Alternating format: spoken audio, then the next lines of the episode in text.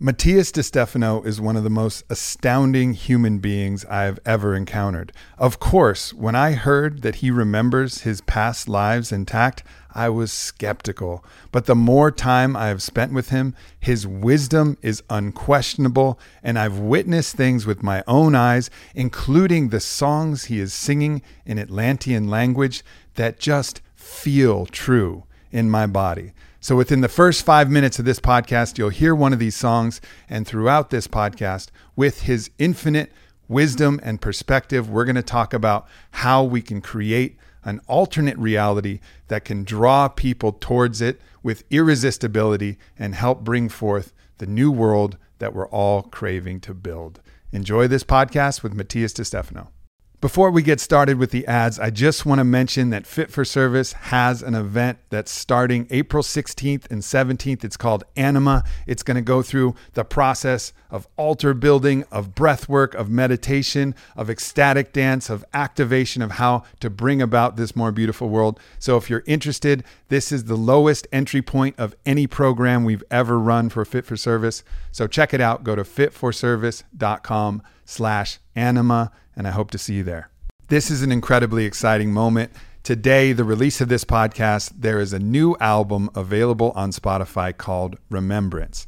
I'm speaking my spoken word. Vylana is dropping her incredible vocals. Porangui is organizing and playing all of his incredible instruments. Amani of Desert Dwellers and Liquid Bloom is laying down the electronica and produced and contributed by Eric Zhang. All five of us coming together. Our band name, for the good of all, the album entitled Remembrance. And the idea is to take you on a journey, a journey that starts with a recognition of who we really are, using the sacred elements as a map, a puja, an offering to all of these things that are always around us that our own gratitude can bring us into deeper alignment with. Then we move into a breathwork track. Then we move into an ecstatic dance track, which is fire. And beyond that, we go into a meditation to really drop you in deeper. And finally, a moment of activation and connection. Five different chapters, five different tracks. It's an incredible album, and I can't wait to get your feedback. So if you want to get the seamless version of this, go to aubreymarcus.com slash album and you can get access to a seamless one hour play or just check it out on Spotify. Again, the band name is For the Good of All. The album is called Remembrance. Enjoy. Before we get started, a word from our sponsors. First up, we have Onnit. Through my crazy travel schedule, I have learned that I want to travel light and effective. And one of the best ways to do that is to travel with all of Onnit's instant collection. Alpha Brain Instant, New Mood Instant, Hydratech. It's super easy. All you do is you tear off the little strip here, you pour it in water, and you get the instant effects of these formulas that we worked on for a decade. Formulas that I don't want to leave home without that can help in the case of Alpha Brain, get you more focused, put you in this productive flow so you can get the shit done that you want to get done. And of course, New Mood to help you relax, stay calm, stay centered. It's the great yin yang of the Onnit formulas. And of course, Hydratech, anytime you're sweating, working out hard, all of these are available onnit.com slash Aubrey and you'll save 10%. Once again, that's onnit.com slash Aubrey. Up next, we have Helix Sleep. Now, the first time I got a Helix mattress, I loved it. And we put it in because I wasn't quite sure whether I wanted it on my main bed. We put it up in our guest bed. And all of a sudden, my wife continually wanted to start sleeping in the guest bedroom. She is obsessed with the Helix Sleep mattress, and I've grown to be obsessed with it just as much as she is. And I don't know what magic they put inside the Helix Sleep mattress, but I know that they're using products that are not as toxic to the environment and toxic to you as many of the other mattress manufacturers out there. But they really just got this thing dialed, and the mattress just arrives at your door. And of course, once it's at your door, the hard work is done. You don't have to go to the store and pick it out and lie on a bunch of mattresses that a bunch of other people have been lying on. These are amazing. And there's a bunch of different levels of firmness. I particularly like their most firm mattress. That's the one for me. And they even have cooling technology that they can add to the mattress as well, which keeps you cool, much like when we were primitive hominids and we were sleeping on the cool ground and then being warmed up by the sun in our blankets, this is the way to go if you're interested in a new mattress. It's economical, it feels great.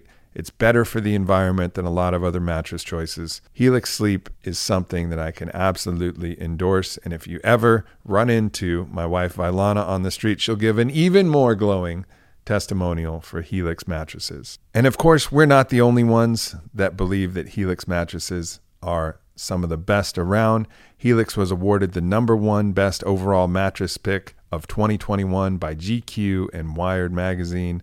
It's been recommended by chiropractors and doctors, and it's been a solution for a lot of people looking for an absolutely great mattress. So if you're interested, Helix is offering up to $200 off all mattress orders and two free pillows for my listeners at helixsleep.com slash amp. That's H-E-L-I-X sleep.com slash amp for $200 off all mattress orders and two free pillows. Oh, and one more thing to mention they also have a 10 year warranty, and you get to try it out for 100 nights risk free, and they'll pick that thing up if you don't like it. So you really have nothing to lose. HelixSleep.com slash amp. And finally, we have TruKava. Now, the first time I ever had kava was a trip I took to Fiji. And I was out on the beach in Fiji, and a Fijian man, he mixed up something in a bowl that looked like dirty water and he was saying kava, kava, and it, he gave it to me in a little coconut of a cup, and I drank it, and I wasn't expecting much, but what I felt was amazing. I felt this calm, kind of euphoric relaxation, and I got it. I understood why this was the traditional drink of Fiji and why this was involved in ceremonial use and also just for enjoyment. It feels really good. It's one of those herbs that you don't have to guess whether you took it or not. It's like, ah, oh, did I have kava?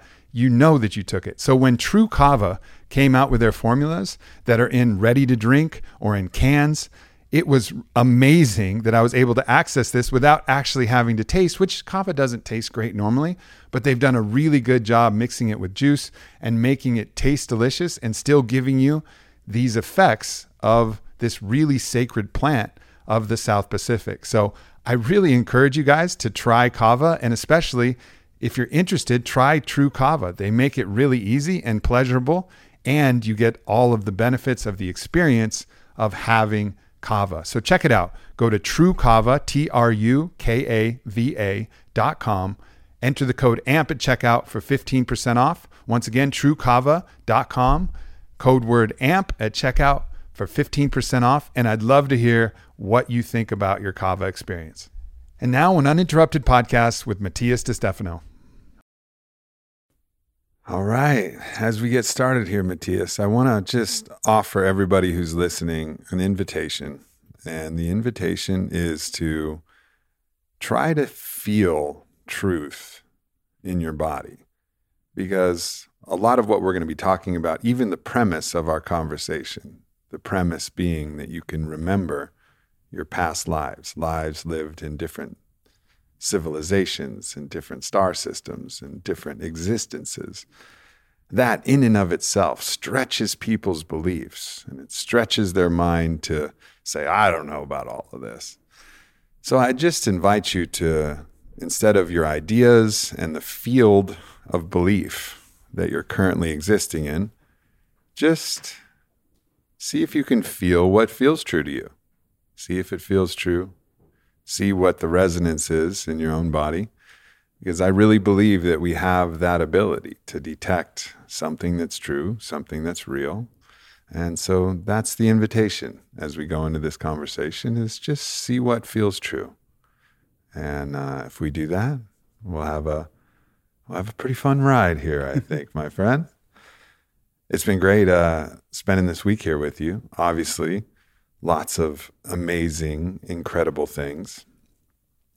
But one of those amazing, incredible things, which I think might help people drop into a sense of truth, which it has for many of the people who've been here, is a song, music. Mm-hmm. Music being like the, the mathematics of the cosmos of creation itself. And you have songs that you remember from the time that you were in Kem, which is a civilization post Atlantis, Mm-hmm. settled in Egypt. And you mentioned you've sung two of those songs to us, one of which is a lullaby, Yeah. and one of which is a song to the to the sunset. But you mentioned a third song. And I'd love for you to explain what that song is and then maybe just give us a sample of that song just to invite people into you know a feeling Mm-hmm. of something that might be different than what they believe is possible Yes, it's um, it's a poem actually built as a song that um, that tells um, is someone asking to the muse of history to to tell the story of all the men and women that have bravely walked throughout the planet and had created our history. So uh, so this person is telling, please tell me all this so I can tell the truth of our path to everyone, and um, and uh, that you very well know, uh, Muse. It says, um, the the future is actually our past. Mm. So it's kind of uh, telling tell me this tell me the history of everyone that lived before, so I can tell the, the future about our future.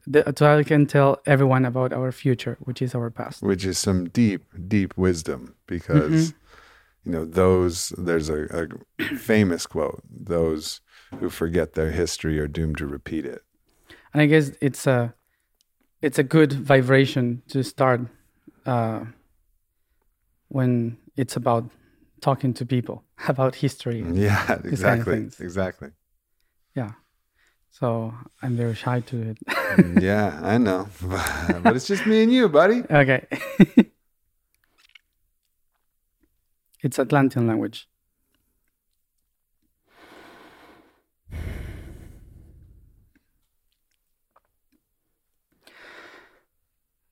Ali nali ube, Ali nali, Ali nali ube, Ali nali. Yorathiuma potahiram.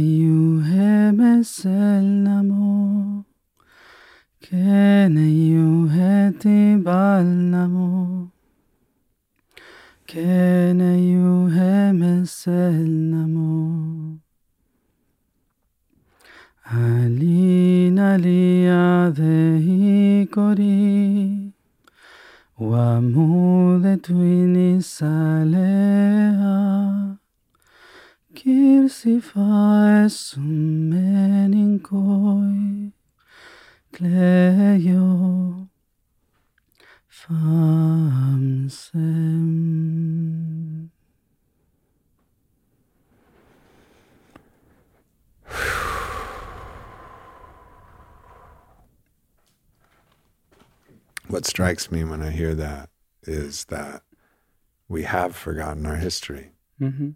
we've forgotten our history and, and there's a, a long history of things that exist outside of earth but we've forgotten our own history Yeah. here on earth and there's people discovering you know monuments and graham hancock's writing books about them about civilizations 12,000 years ago and about all of these different things and we're starting to understand but it's just the the thread of that memory. And hearing a song all of a sudden makes all of these empty structures and and buildings and ruins. It mm-hmm. brings them back to life in a way and reminds us that there is real people with real songs and real love and children and lovers and and culture and all of these things that are lost to us. But Mm-hmm. thanks to you and potentially some other what you call memory cells, Mm-hmm. you know, beings that are able to remember, we can start to bring back a memory of some of that history, which can hopefully help us guide our way towards a more beautiful future because that's what a lot of us are worried about right now is Mm-hmm. what the fuck is going to happen with our future Yeah. right? So going back then and helping us remember some of our history, like just tell us a bit about about the culture, the place, the the families, the life in in Kem where that song comes from. Well, the first things that I started to remember was only the people. Usually, when we talk about uh, the past, uh, past lives, and um, most of the times we only um, concentrate in talking about the buildings, about the te- technology, and all that. But um, uh, when I was a child, I only could remember all my links with others, the bonds that we had to one another. And um, I was suffering a lot because I was missing a lot of people that doesn't exist. And uh, I was asking my guides why I was remembering uh, the the people, the feelings, and not the history. But you had a so you had a sense that you had guides even that even that early. Yeah, I, I had the guides since I was born, and they were guiding me to understand what was happening to me. So I was asking to them why I am remembering this specifically and not maybe how the pyramids were built or stuff like that. Right. And they said that um, that even if the stones had the vibration of the memory, even if the quartz has the records of everything that happened, um, our goal was not to talk about that, was to talk about the people that recorded the information there. And the only way you can access that is through the memory that is in your cells and coded in energy. And the energy is what you call emotion. So if you don't remember the emotion of the people uh, that lived in that time, you cannot remember why they were they would record some information in the stones. You need to record the the culture, and the culture is about uh, bounds in between each one of the people in a community.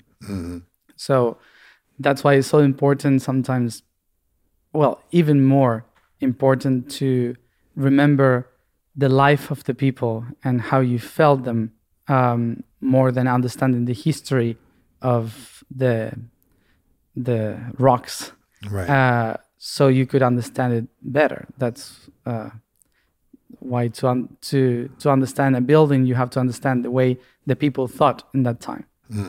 And so I was really grateful to be able to remember that uh, with my family there.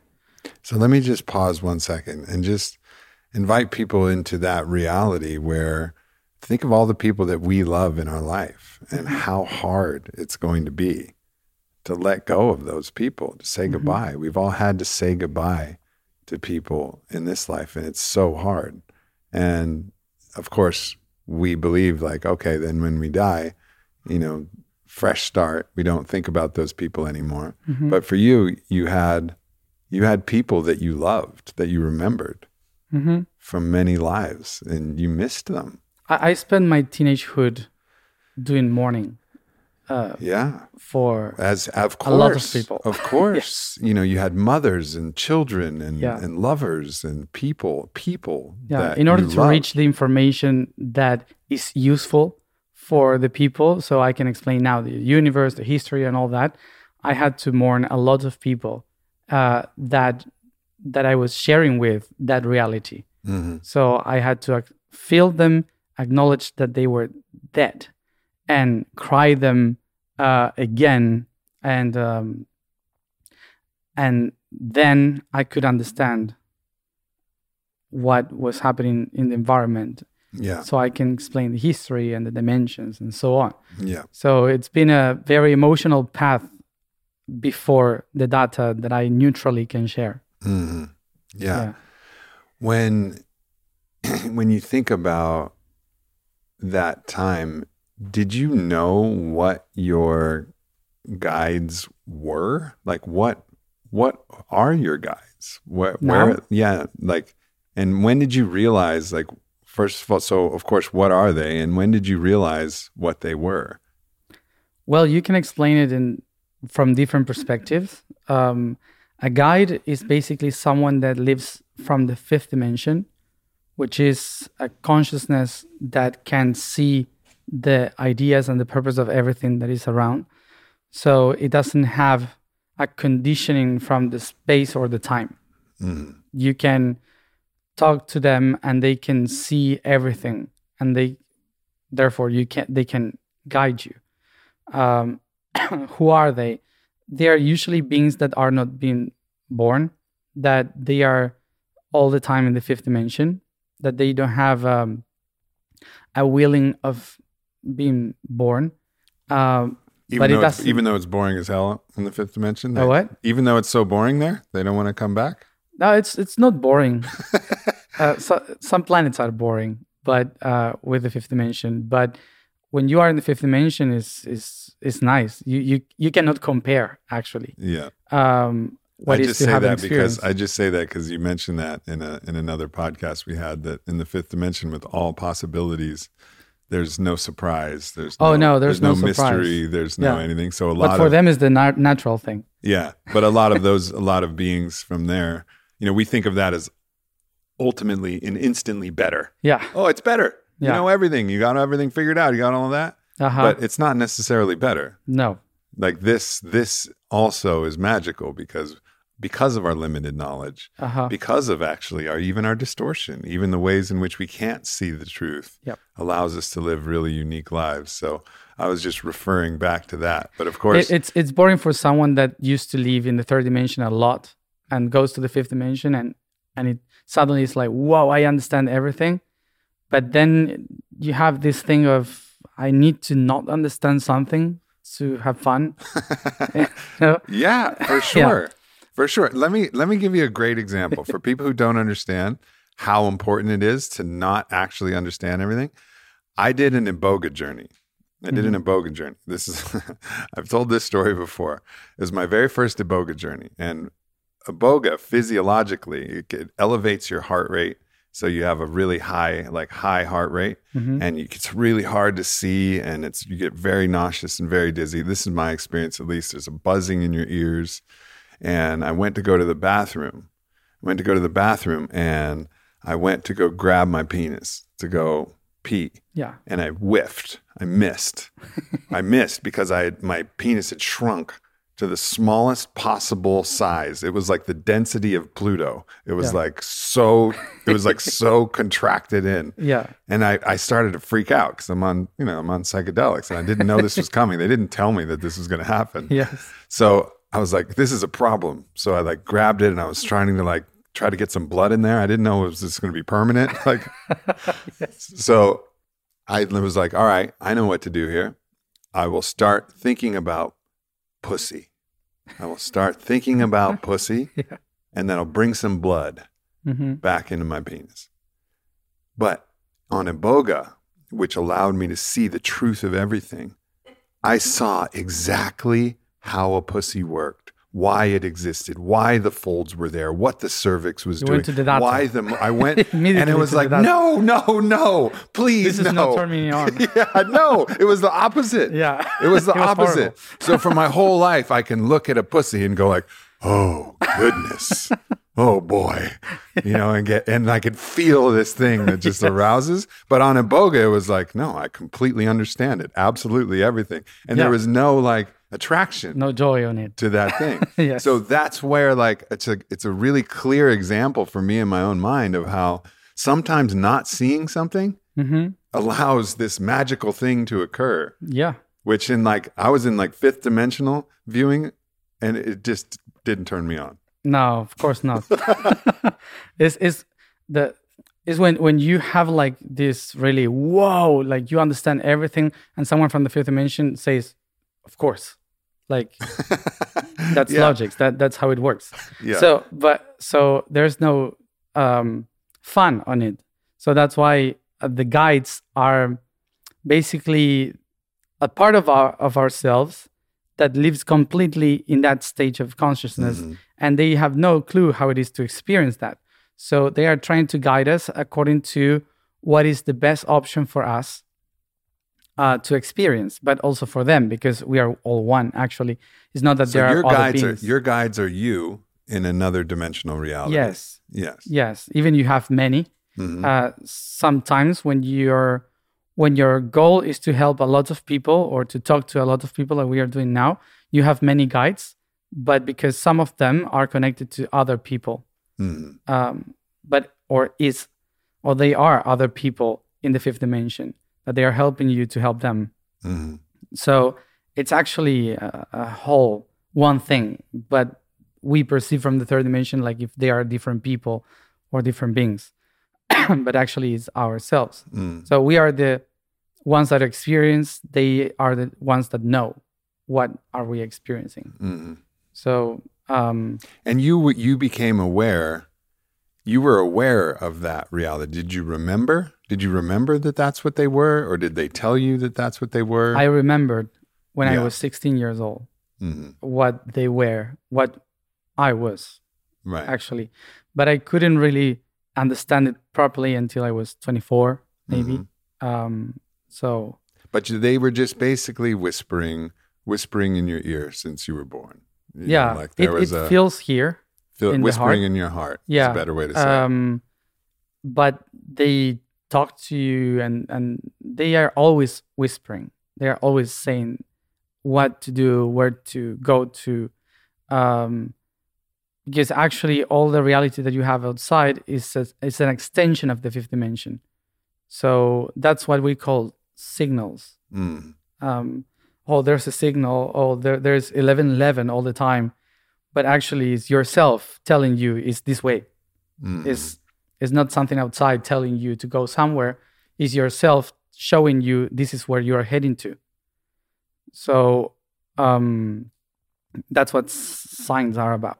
there in the the the Greeks they gave this kind of they deified this in a way they called it the daemon Mm, yeah. the, the daemon was this idea of this part of you that was driving you towards some fruition of your ultimate you know of your ultimate potential yeah. you know and, and they they actually understood that in a certain way and, and as the greeks did they always externalized a lot of these things a muse Yeah. a daemon uh, Yeah. you know all of these things were They put a external different gods. name. yeah it. but but ultimately i think that was just a way for them to understand a part of themselves Mhm. and so this idea that there's this part of us that's whispering to us you know you might say oh i wish i had guides yeah you do You do. you do and Constantly. and it, and it and whether you're aware of it or not actually sometimes when you're unconscious and you're not aware of anything they're actually guiding you in ways that you don't even know but if you like slow down get quiet and really listen you'll feel you'll feel that pull Yeah. from your heart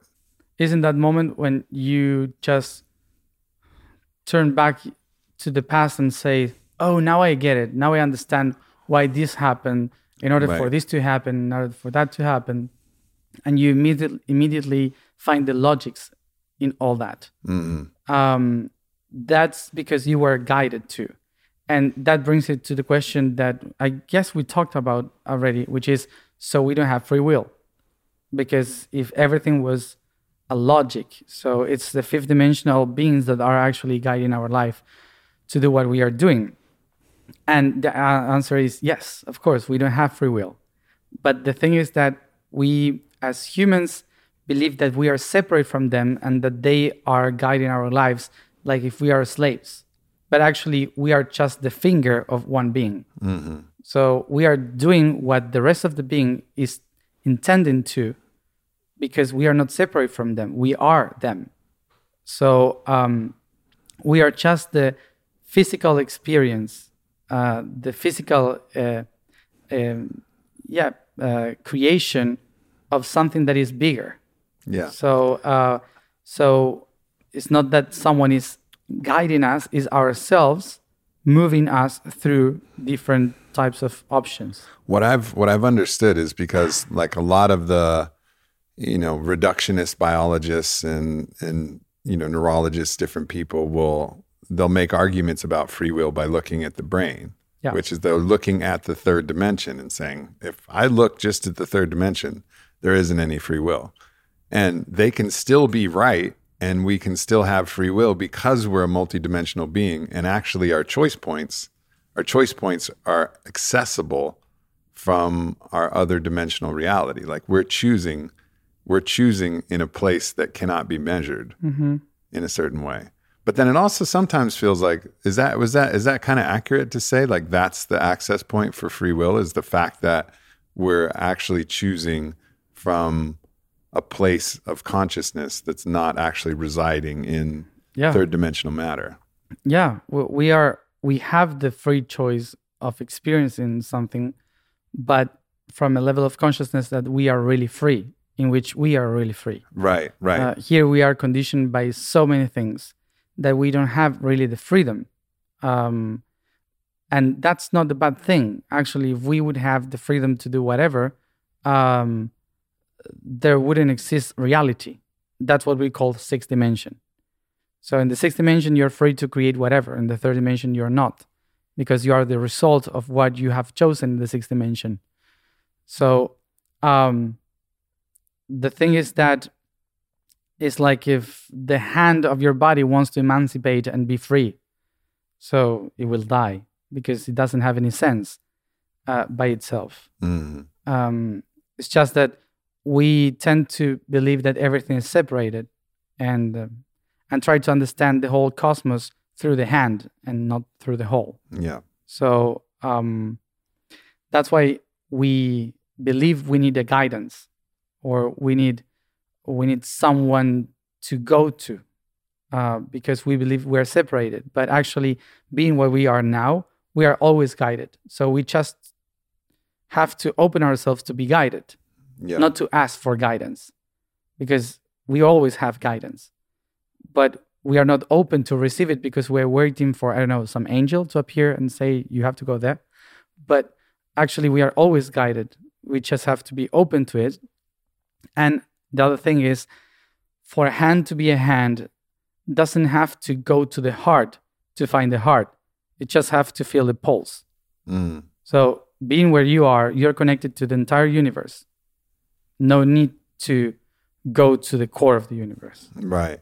It's like, uh, and to bring this back to this original idea, it's like we are a part of a field of choice, like a field of choice that Mhm. we're making. And we have, like, even the hand, I can move my finger this way or this way or this way, you know, and, Yeah. and make like, make little moves and do different things, choose this flavor, put on this shirt, whatever I want to do, Mhm. you know, but we're part of a bigger field of choice that we've been choosing hmm and we have like a little bit of a, a way to choose within that but to tap into this larger field of choice of what what our souls have been choosing hmm and then and then move through that journey in a way that's going to bring about our own best life and hopefully like a better life for the planet Mhm. right because if we actually recognize our interconnectedness Yeah. that actually starts to reduce the amount of distortion hmm that's causing us to actually harm others and harm the collective. Yeah, because you are doing a lot of strength. Uh, lo- you put a lot, all of your forces to find the truth or to do something that you think it's right, uh, and you put that thing outside. So you're losing so much time not being who you are supposed to be that it harms others. Mhm. Um, so, as much you are what you are supposed to be, um, the better it is for the whole, for the everything. yeah. So, a cell in your body that doesn't want to be the cell that it is supposed to be becomes cancer. So, Yeah. Yeah. It loses touch with reality, just decides to replicate on its replicate own. Replicate something else. Yeah. So all the aspect of us, if we look at our entire psyche like cells, then the aspect of us that wants to accumulate more money or accumulate more power or accumulate more validation, it's like a it's this looking at that thing in isolation of the whole, Mm-hmm. right? And so it's like, oh, let's just grow, grow, grow, grow as much as possible, get as many followers, as many likes, as much, as much cash, as much validation, as much success, blah blah blah, Mm-hmm. all of this. But it's not actually looking at the entire field. Mm-hmm. So it seems like then, from a kind of meta perspective, like really the goal, you know, one of the goals we should have is to reconnect ourself, the entirety of ourself, so we don't have different aspects, different cellular pockets doing different things, unaware of each other.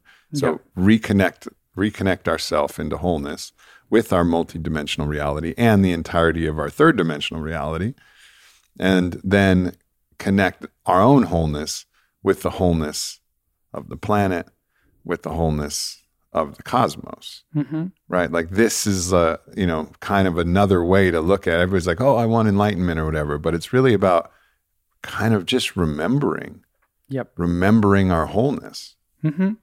And as I said once, remember is to put the members together, is to acknowledge that each one of the parts To remember. to remember. That's the origin of the word. Remember to put the members together. All the parts had a logics in the whole. So when you remember, it's not remembering the past, is to put all the different parts together. So when you put all the different parts together, you have a body and you have the logics of why you need a kidney, why you need a liver, why you need a mouth, why you need a, an eye. Um, and all of that makes sense because uh, it's remembered. Yeah. But if uh, your eye wants to be the heart, if your heart wants to be the stomach, if your stomach wants to be your arm, um, they they are forgetting Mm. basically, um, which means that they are not getting their part. yeah, Yeah. So so mm, that's what happens usually in our in our reality, but it's not something wrong. It's part of the experience. It's part of acknowledging. So if you don't recognize each side of every organ and you don't recognize yourself in others. And you if you don't see others as an as an example if you don't have the desire to reach something you're not experiencing. So hmm. the whole point that we are experiencing now is to find out who we are and we do it by comparison. So it's it's not yeah it's comparison. So it's not it's not a bad thing. It's it's a process we are heading to. But we, when we start to look into ourselves through consciousness um, that brings us apart from our real goal which is to be what we are supposed to be. And sometimes this thinking can can be mistaken by someone saying uh, like like for example the caste um, um, religion in India like saying if you were born poor well you're meant to be poor for example that Yeah. we can mistake um, this sentence that I'm explaining with the religion through the the, the different families Which is just a mechanism of control, yes. but not actually listening to what each soul individually it's basically wants to do. you took that information and you said oh it, it is useful in politics and economics you know so Yeah, yeah. Uh, but it's not that. Actually it's not oh if you were born like this you are meant to be this. No. Uh, it's not about your context. It's about who you are within. So you can be in a very poor situation but within you know that you are going to be I don't know, someone that changes everything. So that's the potential you have. Um, so it's about who you really are, not who the environment tells you where you're supposed to be. Yeah, it, this reminds me of a story that um, Marc Gafni, who studies like deep wisdom of Solomon and some of the old mystery traditions that came through uh, Jewish Kabbalist, Mhm. you know, history. And there's a story of Zusha of Anipoli. And Zusha, as the story goes, he was on his deathbed and his followers, you know, and his family came to him and they found him crying. Hmm. And they, they freaked out because this is their mystic, this is their guide. And why is he crying on his deathbed? This is a disaster. Yeah. And so, Zusha, Zusha, why are you crying? And you can't be crying. This is your. What do you mean? You, you've talked to us about what happens after death, and you can't be crying. He says, "Wait, wait, wait, wait. Hold on, hold on. Let me tell you why I'm crying. If I died and I went and I went to the beyond, and I was greeted there, and, and in that tradition by angels or by God, and I was greeted by God, and and God said, Zusha, why weren't you more like Moses? Hmm. Zusha said, I wouldn't be crying then because I would just tell God, look, God, I didn't have Moses' charisma. I didn't have his leadership. I, it wasn't me. I couldn't do it. Hmm And he and Zusha said, I wouldn't be crying then. And then if he went, if he died and he went to God and God said, Zusha, why weren't you more like Rumi? Why didn't you write beautiful poetry about the divine and allow people to drink the sweet wine of your words and feel my essence? He'd be like, ah, God, I'm not a poet. I Mhm. couldn't do it. I couldn't do it. So Zusha said, I wouldn't be crying. But Zusha said, I'm crying because when I go and see God, God will say, Zusha, why weren't you Zusha? Yeah. Why weren't you Zusha? Mhm. And it's this just such a striking story because we try so hard to be somebody else, to be like Moses or Rumi or this person or that person.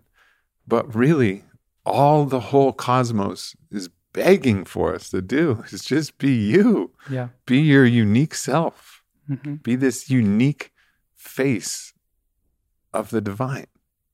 Yep. That's the whole point. Yep. so those of us who were there's a lot of people going to be listening to this and being like i have family and friends and i want to sh- i want to shake them hmm i want to like shake them so that they can feel this. They can feel what this feels like and they can come awake and move out of their fears and what you call distortions hmm and come to a place of like inner peace and love and joy and bliss and living their true true existence. What do you what advice do you have for for those of us who just want just want that want this experience for other people want other people to live their Hmm. fullest truest life Don't do it. don't do it That's it. Because when you are trying to push others to experience something that they are not ready to, you are creating a trauma on them. And a trauma is much more difficult to heal than just experiencing it by yourself. So when someone is pushing you to live something that you are not, uh, that your cells, your mind, your emotion are not really not ready to ha- to handle, um, it's it's impossible. It's impossible for for them to really appreciate what they are seeing, feeling, experiencing. So if you are um, if you are experiencing this and you are desperate for others to do the same, you didn't understand the whole point of it that they are you. And you are the part of them that that is taking care of becoming aware. So Hmm. let the others do their job until they come to ask you for it. Um for example i i usually tell the story of my dad my, my dad doesn't believe in what i what i feel what i do what i whatever hmm um, I met my dad when I was 27 years old. So, not because I was looking for him, I was looking for my brothers and sisters. But um, eventually, I ended up having a better relationship with him than with my brothers and sisters. They are younger. Uh, so, so I never talked to him about anything of this, like nothing. Just talking about trips and what I did when I went to this place or Mhm. the other, but I never explained anything, like about nothing, other lives, other nothing, because he's not interested in. And uh, his way of understanding the world is so different from mine that why I would lose uh, my energy into trying to change his life when he loves how it is. Until he experienced some things around because maybe I invited him to some trips with me and the thing got weird and he was like what is happening? And he started to wonder. So he said what happened here? And I, oh this and this. And that's it. And I didn't say anymore like uh I don't go profound on it. Yeah. just the questions he has. And and then more questions came. And suddenly he said okay w- when you do the next trip i want to go. Or uh, let's see what happens. And he's like uh like this but he's there. Mm. like because he loves what he feels when everything happens but he doesn't get it. And i don't explain anything. He's just coming closer at the time he needed Yeah. and he understand the changes of his life and how he is staring now at his at his own reality like why i'm living this reality or this life if it is not what i am really loving it was Mm. just what i had so he started to change a little bit to see what else is in here like even if he's resilient to all this uh, he starts to ask and saying we, we need to talk about this or this kind of things. So he started to wonder to ask me questions and, and stuff. But all the questions are his. I never say anything just what he asks. And because of this he's doing the change. Mm. if the first time the first day i met him i would say look we are nothing. We are the one and because of this and there's no time no space and blah blah blah blah blah he would say i'm, I'm going to go play golf and Yeah. Yeah. don't don't bring me this shit uh, uh, so um so i guess that the best thing to do is not do anything but being yourself because when the other people around see how you feel how you act if you're feeling fine with yourself if, and, and everything is improving because you're being yourself you who are who you are supposed to be the others are starting to look for it we want to be ourselves too how can we do in order to be better like we see how you are so when they do a when they do a question you answer only that question Yeah. So you become the living invitation. You become a living invitation Yes. to, to be yourself by Yes. being yourself. otherwise you lose a lot of time being yourself because you're trying for others to be who you are but you are not being you because you're trying for others to be you Right. Right. so, So, you miss the whole point so ultimately, like, and we're in a time now where a lot of people are looking at different people. You know, a lot of people look at me, yeah you know, and, and so let's just use that as an example. You know, a lot of times potentially I can get caught in this mm-hmm. idea of like, I want to transmit this thing to other people. But I think actually most of the time, probably why a lot of people are listening now is that I'm genuinely just trying to figure out how to live my life in the best way possible and be mm-hmm. me to the fullest extent of what me is and then just share the stories. Yep. Like this is this is a this is a window into what's happening with me. That's my what i do in my newsletter. Most of the time it's just all right this thing happened. This is the way this is the dark place i went in in my mind and this is the thing that i figured out. And also even the company i created on it it's like oh well i i created this thing because i wanted this result for me. And Yeah. i'm if you guys like this too if you're like me which most many people are we're all mm-hmm. we're all a lot more connected than we are different then that actually creates the the thing that you're looking for. But I think a lot of people get that wrong when they're trying to push something out to other people when really the strongest thing we can do is just live our own, you know, uniqueness to the fullest extent and allow that to be the the permanent living invitation for everybody. Yeah, uh, it is funny sometimes. I uh, when I read some comments in my social media, maybe I post a picture being funny or or in a holiday maybe, and there are some people that you can tell they are moved because they say you should be sharing consciousness content, not you just having fun. and I'm like, where you're missing the whole point of what is living. Because Yeah. what this is is consciousness, content. Yes. Yeah. Me This laughing is- and like celebrating a birthday with my friends. Yeah. Yes. This Uh, is it. So um, it's like if you are not allowed to be you because you are supposed to be like a holy person or whatever, uh, that's not the point of being aware. The point of being aware is to be you. And I have my moon in Sagittarius. if you have your moon in Capricorn, so I'm sorry.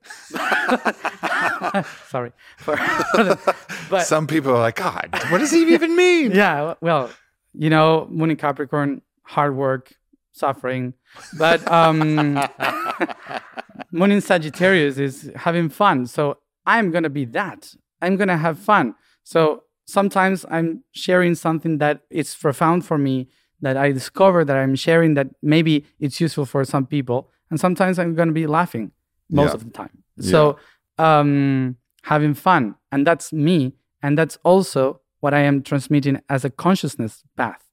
Um, but because my structure is that one. Um, so um, if you are trying to be aware, following how others think that becoming aware is, you're missing the point because the whole point is being you. And if you have to get fun, uh, if you like to go to Disney World, you're not thinking about, oh, capitalism is blah, blah, blah. No, you're having fun. Hmm In a few years, Disney will be underwater. So have fun now. So I don't know. It's it's kind of these things. Um, and, and Wait, is Disney is Disney is Disneyland really going to be underwater at Yeah, some for point? sure. yeah, for sure. So how's that going to? What's going to happen? huh? What's going to happen? How's it going to happen? Well, we are contaminating the world. The water is going up. Yeah. You know, Florida, it's all wetland. So um, I wouldn't buy land there. uh, but um, now is, now is the time to join Florida. yeah, and get in there. Not in in, 50 years. get in there. So um, the most casual way to say something incredibly ominous, but but, but we'll, we'll let it we'll let it slide. well, if you are a moon in Capricorn, you start to buy land in the middle of the states. but if you are a Sagittarius, you, you would go to Florida now. Yeah, just live it up. Just just just live it up. Uh, yeah, um, and then we will see what happens. But What about? I mean, is there is there the chance? Because what you're talking about is pollution creating a warming effect, which is then melting ice caps, which is then raising water levels globally. I mean, there's been different f- global floods before. Those th- like what the the best evidence that I've heard is that like a meteor strike actually like in the heat from that actually like created like a flash melting yeah, process of all of this ice and then it flooded and that's what actually wiped out Atlantis and these different things. So that was like a meteorological event, but we're actually creating our own environmental Mhm. conditions. yeah. Is do we have a chance to do we have a chance to like to stop this? Do we have a chance to like pull this thing back in and figure it out and create this kind of mass ripple effect of awakening and consciousness? We're like, whoa, we got to fucking stop To to stop what the the environmental destruction that might. well no. the whole planet. Everyone must stop yesterday to do that. Yeah. So no, that's it's done. Uh, Damn. That's yeah. heavy. But so now you have to adapt. Uh, but how do you adapt? Well, you have 50 years to not doing it worst, uh, because otherwise it will be the freezing is the opposite. So, so it can compensate. The planet always compensate the weather. Mm. So, um, but it, this is actually something that happens all the time, and it's not just on us. We are doing it worst, but it's something that naturally is happening. We we live in a planet that goes through these periods. Well, we, we all know about the ice age. and, We've all and we seen have the Disney to be movie, grateful for that right? because they, this means that the planet is alive. If if everything is constantly the same, that means like we are going to Mars. Yeah. and Mars is dead. So I rather be in a planet that constantly changes than a planet that never changes because so we feel safe. Right. And um, um, so So what you're saying is we're we're accelerating. We we might be accelerating a natural process. Yeah. And this natural process is heating, freezing, heating, freezing, Mhm. and we're accelerating it with what we're doing. But we're not the entire causal agent. no, Nor should we take entire responsibility for this next freeze because it's happened before and Yeah. it will happen again. it's it's good to say that we that it's in our blame because people will get um, aware and start to be responsible of what we do because when you say uh, well it's the natural process that they okay let's let's throw the garbage. Ah, fuck there. it. Yeah. Fuck it. yeah so um um so it's good that a lot of people is saying uh, it's on us Yeah. Taking even if the numbers can tell you it's not Mhm. uh, and the natural process of the planet tells you is not you're doing it worse and faster but it doesn't mean that it's only because of us and it doesn't mean that it's not our responsibility because we are the aware species of this planet so we have to take care of it but taking care of it doesn't mean we have to stop it so nothing changes uh, Mhm. the goal of all this is for it to change with harmony. Mm. So there are there there will be always species in process of extinction. Always, because that's how evolution works. Otherwise, you, you can you wouldn't be here if the dinosaurs are here. I mean, maybe I would. Maybe, but it would be difficult, yeah, I'm just joking. very difficult. Uh-huh. so uh, some species has to leave in order in order for others to uh, to survive Yeah. and new ones will come and that's evolution it's just that we we are so moralistic regarding evolution that uh, even the ones that take care of nature forgets the basics of nature which is the constant change Mhm. you cannot keep all the time the same things like you have them you you can be um you, you can take care of that process to be natural and not to be something because you are unaware and you are killing someone or some species on purpose um, of course we have to take care of that Mhm. but it's it doesn't mean that everything should be like we have it now Static. Yeah. yeah, because we are here because everything changes and a lot of animals had to die in order for us to survive. Uh, and it was natural. It's not that we killed them. Yeah. So it's I've had this I have had this feeling and this this kind of vision that's come to me many times of what our purpose is as human beings. It's to actually, as you said, be the most aware part, like the neurons mm-hmm. of the planet, and be aware of the changes that are happening. Look at all of the species and look at all of life and be champions of life itself mm-hmm. and allow and try to shepherd graceful transitions between that. And I also got a, I also got a message that you know potentially with our technology, like potentially the Earth wants us, like the Earth as a conscious being, as as we know, and I don't, I don't think we need to go and explain Yeah. the Earth is a conscious being. Some people might not agree, but but we know it is. Yeah. it is that the Earth w- almost wants us to develop this technology because with this technology, then we can use, if we were aware, instead of trying to blow each other up with it all the time, we could use it to help protect life. Yeah. And there's movies about it, like Armageddon, like or you know that that latest movie, I forget the name of it, uh, Don't Look Up, and where we could actually go and divert uh, a meteor that was going to come, an asteroid that was going to come and strike the planet and wipe out life for, you know, And you can clean the years. planet with AI. You could, yeah, you could. So we could use it to clean the planet. We could use it to protect the planet. We could use it to actually shepherd and and Yeah. conserve life in another cold freeze or another flood. We could help use our technology to move and allocate. And this is like this is what we're supposed to be doing. Mm-hmm. Is just really protecting the whole, being like the champions. Like, all right, we got technology, we got this awareness, we got all of these choices that we can make, and we can just come together and stop being like bickering children, Mhm. then we can actually get this whole thing working eh, cohesively. But it's important to understand that we have technologies in 60 years.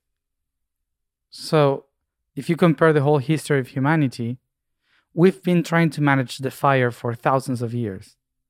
We've been trying to not to create a fire and burn the whole forest until we manage how to handle the fire Mm, to cook.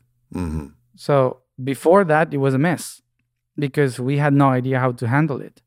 The first people that that were practicing with the fire, they created these burns and and the whole many forests were burned because they had no idea how to handle the course. fire. Of course. We've been thousands of years until the people knew how to um, melt iron, uh, how to build tools, how to uh, warm up a house, how to cook, and how important was for us to cook with fire because it changed the whole process inside of ourselves to make it more intelligent. hmm So it took a long time. And imagine that we have this technology since 60, 70 years. Uh, and it went worldwide just in what, 30 years? Yeah. So it's nothing compared to how much time do we need to understand how properly something works. Yeah. So like all of the technology we have, we're just light. We're starting forest fires because we just don't understand it. Uh-huh. So like, so social media is a fucking forest fire. Yep. but also it's fire and that fire is powerful Yeah. and when we learn how to use that fire Mhm. then we create this interconnected planet Yep. Which is a very significant thing. Our ability to because we obviously have lost the ability well most of us have lost mm-hmm. the ability to do that telepathically. So now we've created a technology that actually allows us to be interconnected which is a significant thing. I've heard you talk about that. Yeah it's it's very important. That that is very important and and something that we all must be aware of that we are right now child children playing with toys of technology that we don't actually know much of how to how to use it. Some people does but these people doesn't mean that these people knows everything. Uh, they are just aware of the of the possibilities of it but not the consciousness of it. So we are in that process of trying to understand the tools that we have discovered recently and that's a normal process that that every species go through for a long time right it's just that we are so connected right now with so many options and and so many minds that a lot of minds can already see the results of a bad use of what we just discovered 30 years ago. hmm So we have the benefit of of being able to um, to do it in a very fast way. Like, uh, well, maybe in 50 years, we can all become aware of why do we have this technology and how to Mhm. use it. hmm Uh, something that for others in the past, maybe we needed 2,000 years to do that. hmm Um, and now we can do it very fast because a lot of people, a lot of awareness, a lot of people becoming conscious about it.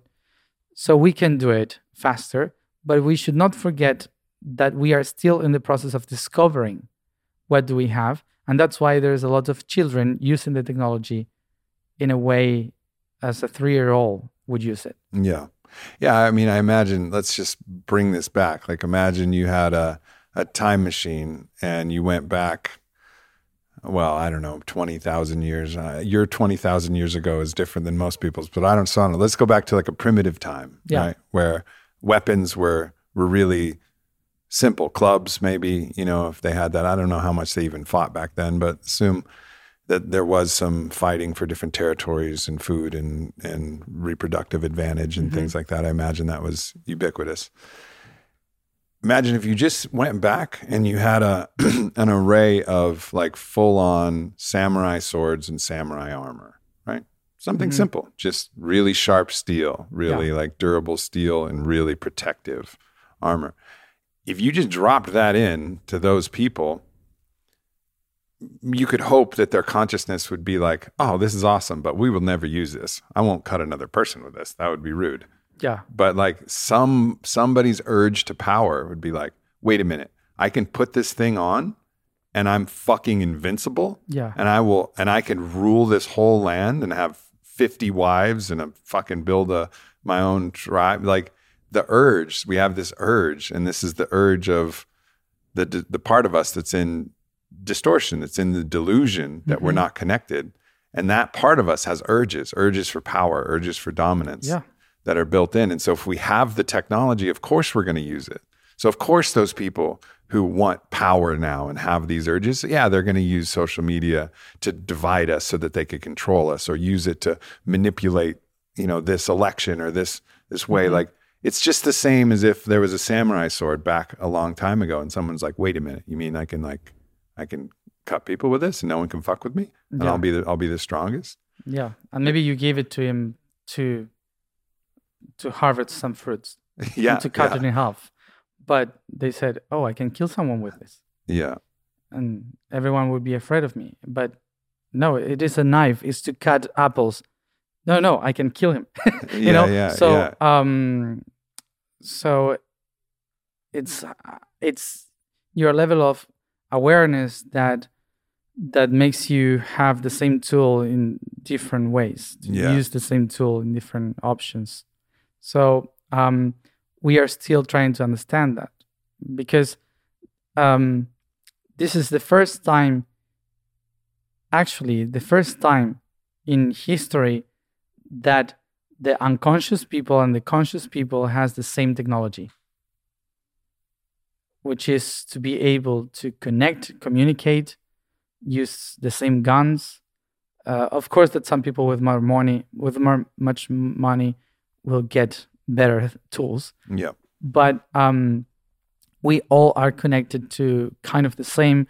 We all can share the information with the rich people and the poor people at the same time. hmm And this is the first time ever that this happens. So this means that there are a lot of options with the same tools. Hmm so many options from the need from the from the discovery from anything.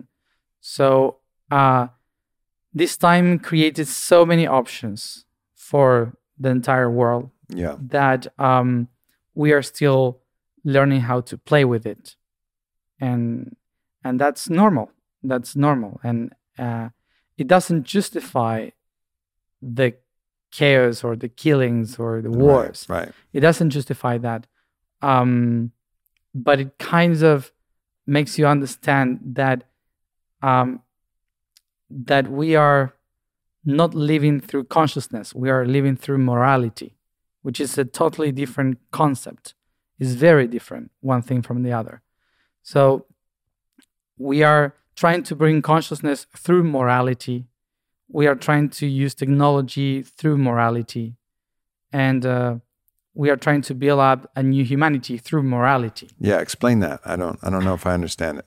morality m- morality comes from the latin word morus moris that means uh, to inhabit a place. Um, in english i guess you have the word morade hmm it's the same the same word. Uh, is uh, morality is the place where you live in. So um amore so you have that place and you have i don't know 30 people living in what in that same valley for example. So amoris is that valley. Hmm Moris. So that's the place where you live in. Then you create some rules in order to live there. hmm You cannot hike hike the mountain because you don't know what's there. Um, God is in that mountain there, so you never nobody goes there. Uh, the river is the one that gives you the food. Blah blah. This animal must be kept alive because it's sacred. This blah, uh, this home is a temple. You you kind of locate kind of a of of a constitution Yeah. of how the things should be in order for everyone to live properly and in peace inside that valley. Yeah. That concept is called morality. Yeah, so like the cultural norms, the mores, I think is how it's, exactly uh, yeah, the cultural And cu- norm. culture basically comes from from cultivate Mm-hmm. so what are the grains or the animals that you are cultivating is your culture so Mm-hmm. what you eat is how you live because the culture gives you something uh, called um, ah, i forgot the word.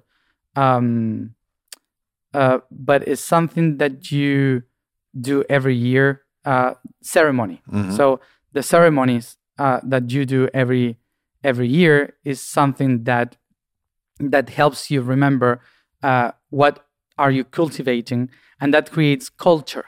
The culture is to keep going into cultivating that so people say oh i have to keep doing the corn because otherwise we don't have food so you Right. create the celebration of the corn and this Right. kind of thing so so culture comes from what you cultivate and morality is the rules that you have in the place where you are doing the cultive the cultive Mhm. okay so it's all about agriculture Mhm. basically so what happened if you go if someone goes out from the valley and goes high to the mountains. And there's another village in the high mountains that does the things very differently. Because for example the animal that was holy down there the cow Right.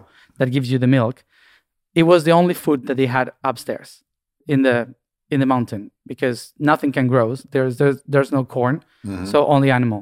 So you have to kill the cow. So the morality of that people is we kill the cow so we can all eat. Mm. And we share and that's our culture. So for this morality to kill the cow is terrible.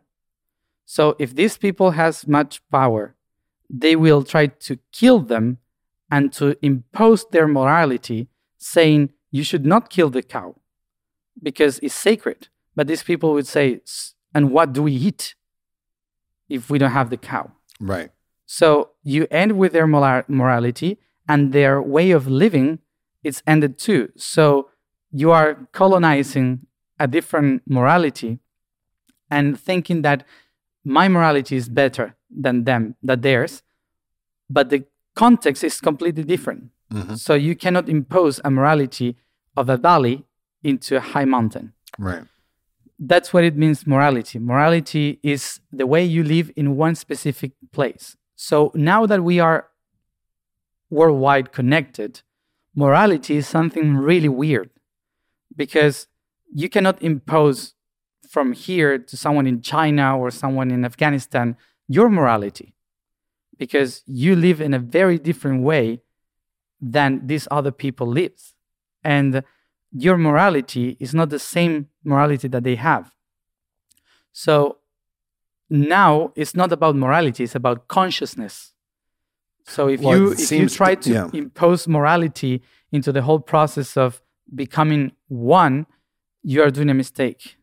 It seems to me that there's so I understand definitely this conflict of different moralities, and you can look at you know what the Catholic Church did for thousands of years, and mm-hmm. ultimately trying to impose through fire and sword, Yeah. you know, a, a universal morality Mhm. and control that was behind that morality. So there was the unconscious and the pretending about that morality. We see that now in in cancel culture in different ways, which has some impetus for a good morality, just like all things do. But the, actually, the reason people are using it is jealousy and anger and, and repressed rage, where they want to cut down something, murder something that's beautiful, Yeah. so that it becomes no longer possible, right? So even if there's a lot of like mixture between what you think you're doing for your own morality and what you're actually doing to serve some other some other purpose, right? So um, I, I definitely understand how these different things, the imposition of morality, and then the hidden, latent, unconscious drives that are that are masked by your morality. You know, it's like so many different things. There's like, oh, I'm doing this to be moral. This is my this is like the, the very essence of what a lot of people would call woke culture, right? Like mm-hmm. it's the guise of morality, but really underneath is rage Yeah. and underneath is a lot and and desire for dominance desire to be better than mm-hmm. somebody else and so all of these things exist but what you're saying is instead of operating by this more this idea of morality which isn't even any morality Mm-hmm. is to go to consciousness. Yeah. And the implication of what you're saying to me is that consciousness itself has an inherent morality, like first principles of morality that are like within consciousness itself because of the interconnectedness that hmm. comes with consciousness. Like if I know that you, Matías, are me, Yeah. And then I'm not going to punch you and take your food and put you in a cage and do anything horrible or try to control you. But no, fuck no. Yeah. Like, and so consciousness itself has has a true morality, Yeah. but but it, it's it's just It's guided a planetary morality. it's a planetary, universal, back to the first principles Mhm. morality. And that's what you're saying. It's like we have all of these fucking contrasting, combative, different moralities, ideas coming from culture, mores, and customs, and Yes. all of these different things. And this now, because we're interconnected, is creating massive amounts of conflict. And ultimately, if we can move to consciousness and then move and anchor that and ground that back down Mhm. into first principles, Yep. then we can start to have a planetary consciousness and a planetary morality will start to emerge. And then we Hmm. could potentially live our ultimate fruition as guardians of Yeah. the planet. Well, actually, most of the problems that we have today, if you take a look in the news, um, is not because of war or misunderstandings, it's because of morality. And morality is basically the one that is causing all the chaos. Because we brought universally moralities that were born in just a small valley in Middle East. And uh, it has nothing um, to to be a part of the whole uh, planet. So consciousness uh, means something to- totally different from morality, which is all the different parts that were cut are together. That's the actual word of, of consciousness. Remembering. Um, so um, consciousness is not to become spiritual. Also, some people think that you are conscious when you are a spiritual person, but actually it's not. You are a conscious person when you understand that all the differences makes the whole. And um, when you start to see the others as a part of yourself that complete yourself, uh, and that those things that the other has are completing the things that you are that you have lack of. Um, so you are becoming conscious. That's the real meaning of consciousness. When Mhm. you accept the differences and you you work for your part and you let the others work for their part. hmm Um, but usually morality comes in again and you start to fight because you say, no, that's not the good thing my to way, do my way is the right yeah way. do, my way is the best is better.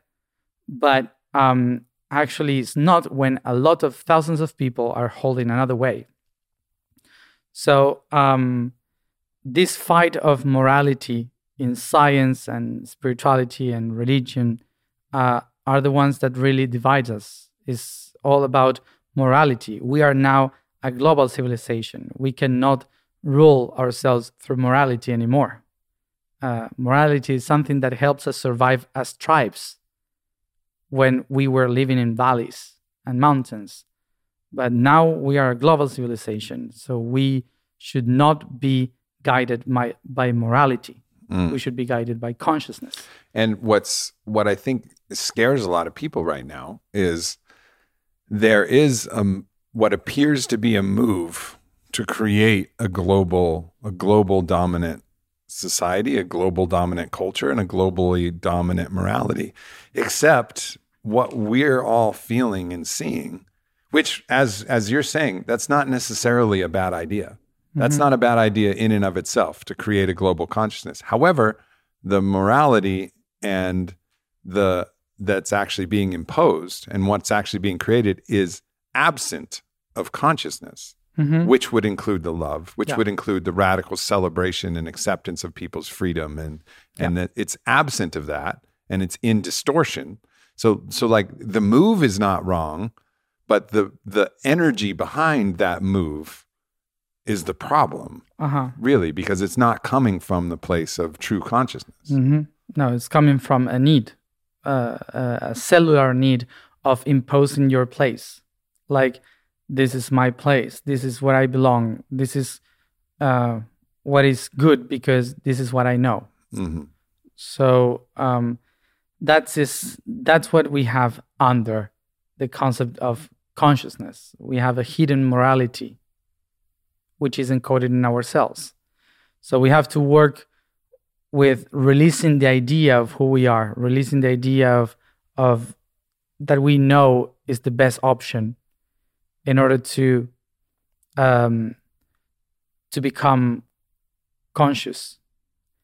And that's why it's a very tough um, uh, task to actually become conscious because it's not about oh now i now i get it. It's about how do we act in the planet? How do we do our things in in the world? Hmm and um, yeah, I say this is a normal process. We are in the middle of understanding that. Uh, it's been just a few years since we became a collective global civilization. So we don't know how to handle it yet. Uh, we are still bounded by nationalisms, which is a way of morality. Um, we still believe about uh, boundaries and all these kind of things um, uh, and and we follow one only culture of our countries. And even inside the countries you have different moralities to follow. Different religions. to- religions and so on. So so everyone is fighting to survive under their own. But most of the people are not being aware that we are already a global civilization. We are since internet we are not anymore moral people. We are conscious people or we are meant to be. So um it, take, it takes a long time for us to really uh, go through all this process of releasing the culture releasing the idea of who we are releasing our ideas of morality. Uh, it takes a long time because you have to re-educate the cells of your body to be something different. So it's not something that we can do just tomorrow. It's something that will take a long time to do. But um, as we were sharing yesterday, um, the first people that must do this are the artists, artists, musicians, um, um, Sports stars. sports stars. These kind of people are the ones that, if they do the change by resonance, they change thousands of people because they love them. Yeah. So by love, you start to change the life of the people towards consciousness. So if those people become conscious and share through consciousness, not through imposing their ideas, yeah. but to becoming their own um, conscious beings or, or expectations, uh, the others will will resound, and um, this cannot be done by a politic politician or something like this because a politician represents just one part, but artists sometimes go beyond hmm uh, throughout all the different layers of of differences. Yeah. Um, so that's why it goes to the heart, not to the mind. Yeah. There's a great quote I said that I heard uh, from actually Jamie Wheal said it, but I don't know who it's from. But he said, uh, It's the job of the artist to make the revolution irresistible. Yeah.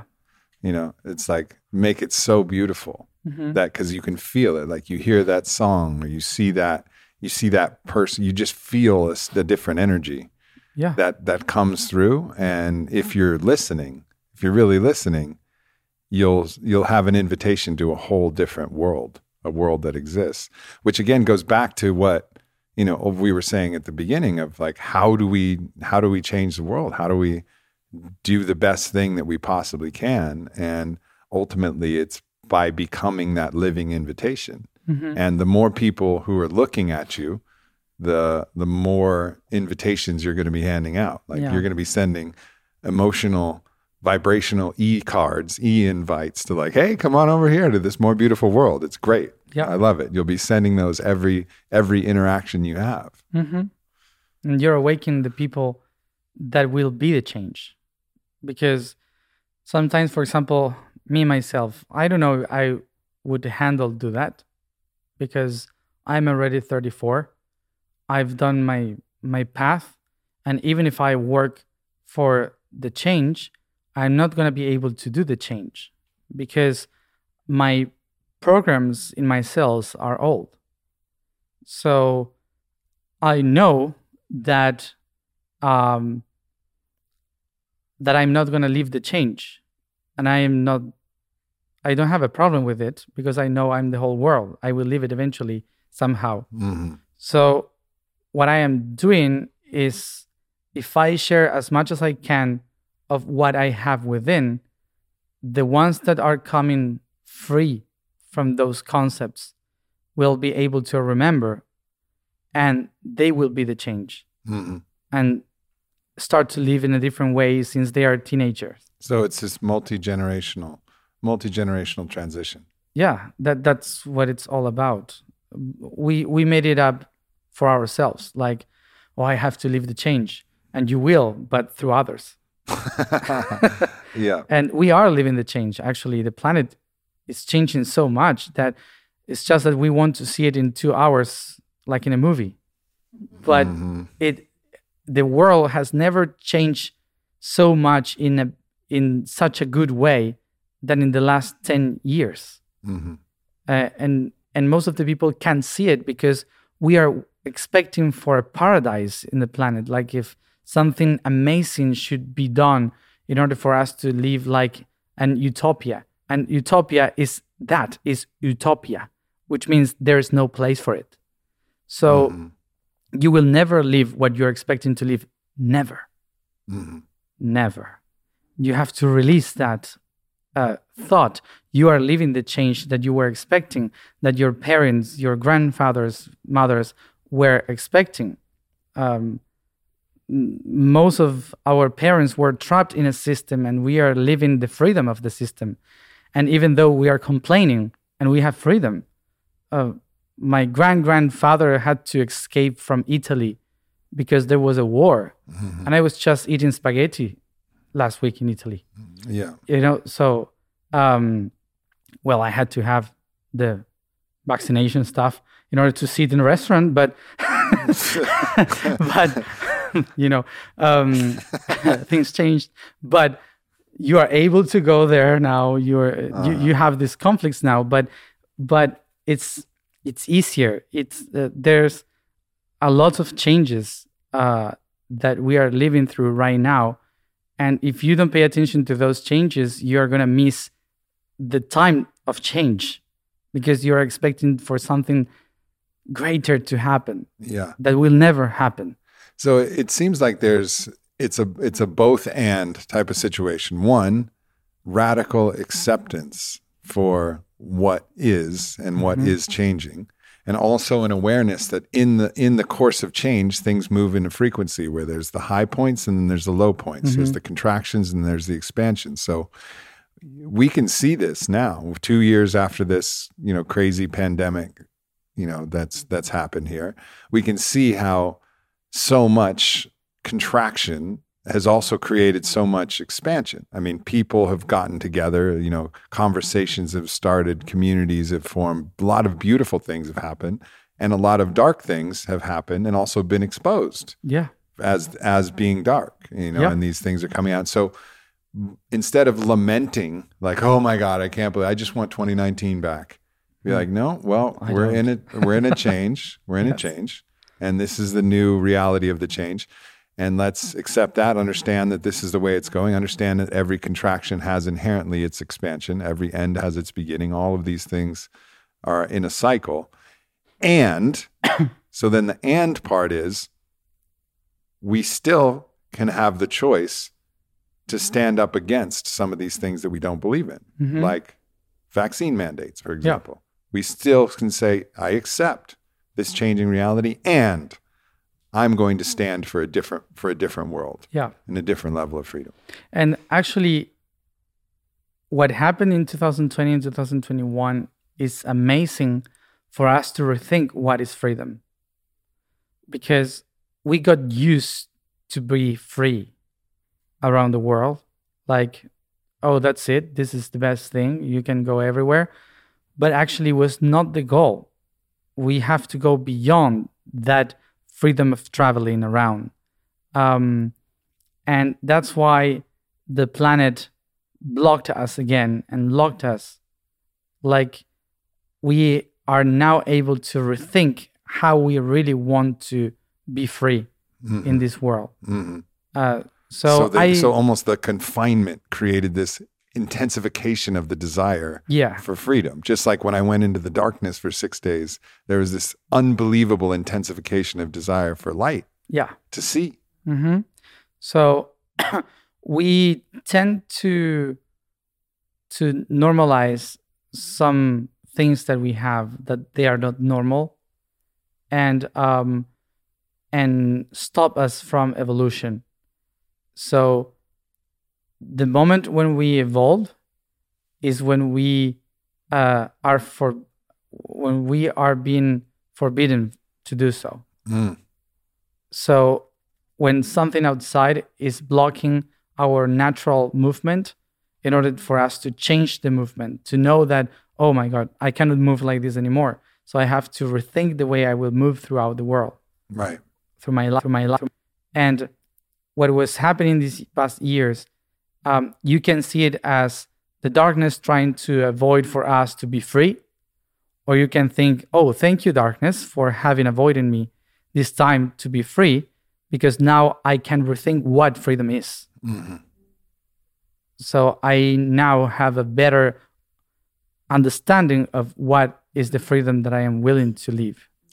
And what a and for many of us who didn't really have something like that we really wanted to fight for, you know, like this is also a deep this is a deep core desire Oh yeah, that we have. Like I want to stand for something. I want to Mhm. fight for something meaningful. It's like it's built into our DNA in a, in a way. Like we want to we want to have a deep purpose. We want to be needed. We want to Yeah. want to stand for something and now there's an opportunity for those who wa- those who wish to stand and everybody doesn't have to stand for exactly the same thing but it's Mhm. all of this pressure is then causing us it's awakening this kind of the hero and the warrior inside of us it's like Yeah. no like no more like Mhm. this is enough and that's there's something beautiful about that too like that's almost like in some ways if you can look at that like wow you know it's a gift that i get to live at a time where i can stand for something meaningful Mhm. You know and what and when my actions could have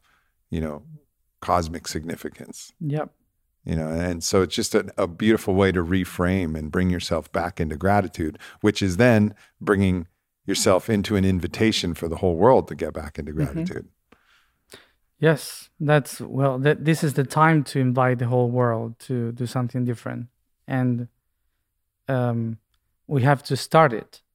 We have to do stuff in order to show different options, and uh, uh, and there will be always new options for the ones that we uh, offer. Mhm. So also we have to set ourselves free from our options. Like we are offering this now for all of us to change into something greater, but something greater will come once I leave. And uh, this is part of the evolution. This is part of what we are trying to do uh, to keep the harmony going throughout time and space mm, and not to block it with ideas, Mhm. with concepts.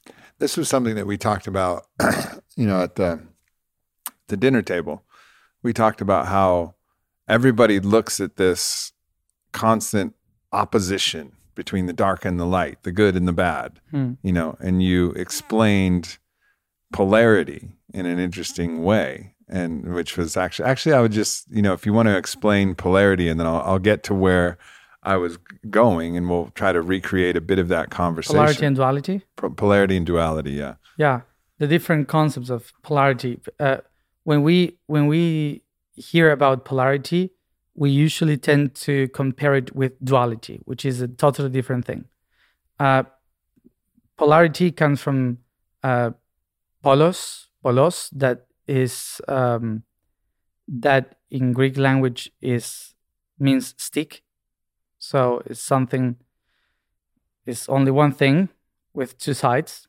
Okay, but these two sides are only conceptual you are the one that says that there are two sides to that thing. The top of the stick and the bottom of the stick. Exactly. Yeah. So we believe that we put the bottom and the top, but actually it's just a stick. so it doesn't have any difference. it, it doesn't have positive or negative. It's just a stick. So we immediately, because our mind was um, was created in order to understand the parts of the things so we could survive in a 3D world. We tend to divide stuff to under to understand the parts. If we wouldn't be able to do that, if you see a snake on the floor, you have no clue where to take the snake from. If you don't understand what is the head, what is the tail, you can die. Yeah. so uh, we have been decided to understand the yeah, different. Like, I grabbed the snake. Well, where? Where? Yeah. yeah, it's important. yeah, it's important. so that's why in our mind, everything that is only one thing, we divide it in parts. Mm-hmm. But actually, uh, polos or a pole is the same thing. So we have North Pole, South Pole, but actually, it's only one thing that has magnetical discharges. So it's only one thing. That's it. But we create the idea that has two sides. So um, polarity actually is not two things, it's only one that is constantly bending itself to the center. That's polarity. Duality is the concept that we have from it the concept of north, south, up, below. Uh, so, duality is an idea of something that is only one. The universe is universe, is one, one thing. But we conceptualize the universe in two, which is D in, in Latin. So from universe to diverse. So universe is only one, diverse is two parts of the one. And that's how you have diversity. Diversity is all the different options of the one. But actually, duality is only concepts, it's only in the mind, it's not something real. Mm-hmm. So when you are talking about darkness or light, the universe only see a wave of vibration that is moved in different frequencies. So um, when you have a frequency going down, um, well, in, in the wave of, of the vibration going down, you call it blank or nothing or void, black, whatever. And when it's going down, you see the positive when it's aspect, going up. Yeah. What is going up. So you see the light or the clarity or whatever. So in order for the universe to have balance, you have to have black, white, black, white, black, white, something like this. So it's the same of saying up, down, one, high, zero, low. zero, one, yeah. one, zero, one, zero, one, zero, one, zero, and it's the same thing in in numbers. Um, so when you start to have different frequencies, you can have minus one, minus two, uh, two, three, minus three, and you can have different options of it according to the frequencies vibrating. So you can have much more darkness or much more light. Mm-hmm. But it's just your per- your perception of polarity creates the idea of duality that says, oh, if darkness is here and light is here, they're opposite and they fight each other. They are so different from one another that you see it separate, but actually it's the same frequency moving. So, in the idea of polarity in the universe, polarity allows movement. That's why light and dark is exactly the same in different resonance. And uh, from our point of view, are two different things. Yeah. One pulling down, the other one pulling up. There's a there's a great quote I heard that said darkness is just light so pure that we cannot perceive it. Yeah. You know, like it Mhm. just and that's again collapsing collapsing this idea of polarity. Yeah. And and this is like an important aspect of the mystical traditions. But the important thing of where we're going here is that ultimately these forces that we think are in opposition to each other are really actually just as the forces. Now we're going to talk about the unconscious distortion that mm-hmm. actually can accelerate things into out of balance mm-hmm. ultimately. But the forces of darkness and light, call them, are actually just trying to create movement and harmony. Yeah. And both want the same thing movement and harmony. The dark and the light just want movement and harmony, Trying to find balance. trying to find balance. And so the the challenge comes when we lose sight of that and we create all of our stories built around built around polarity and duality. Mm-hmm. And then in our unconscious story making, we accelerate we accelerate something, which is what we were talking about earlier. We're accelerating this natural process of heating and freezing by our unconscious behavior, our disconnection from the earth, our disconnection from each other. We're actually moving ourselves into a steeper curve. Mm-hmm. Ultimately, there's going to be balance, anyways, because that's the way the universe works. Yes. But we're accelerating ourselves into a steeper, sharper, more jagged wave pattern where we don't need to do that. you know, like ideally, we'd be like, all right, gentle, gentle, gentle now, gentle now, mm-hmm. child. Yeah. Like easy. Yeah. As deeper you go or faster you go into the darkness, the faster you go to the light. But in the same rhythm, you go to the darkness again. hmm So that's why the universe tries to find balance. And the light is trying to find the balance, pulling the darkness towards the light. And the dark is trying to find balance, pulling the, the light towards the darkness. And which is actually positive, negative. And that's what it's all about. But in the distor- distortion, the diversity, um, we cannot find the origin or the purpose, the real purpose of the other one. So for the dark ones, the light is the enemy. Mm-hmm. For the light ones, the dark is the enemy because the two forces are pulling one another.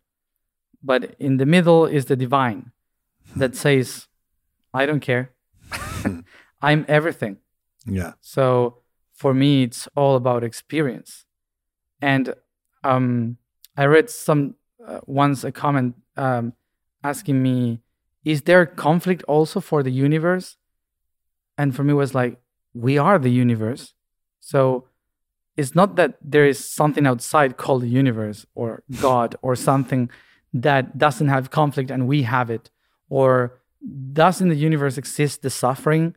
And say, of course, the suffering is part of the universe. Because we're part of the universe. We are part of the universe. Yeah. And um, sometimes we have these kind of ideas that um, we, because we are humans or because we are lost, we create these conflicts or these uh, wars, and and actually it happens in the entire universe in different um, levels of uh, of existence and of energy, uh, of consciousness, uh, and when you when you have a balanced conflict it's a challenge that we all love challenges Of course. because it makes us feel complete it Mhm. it it improves ourselves who we are Yeah. I mean, I've I've had a friend out here and I was really expecting like good, evenly matched challenges. And it just never really came to fruition that way. I was still like really dominant in the in the expression. But you know, I want to give it i picture a different thing sorry I, I want to give him a chance, though. You know, I, I, I feel, I feel,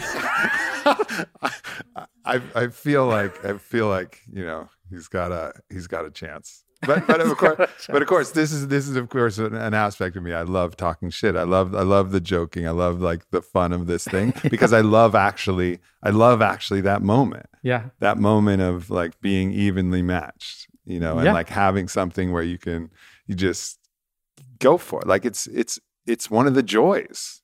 It's one of the joys. And, Yes. And but we'll lose sight of this. Like, wow, all right.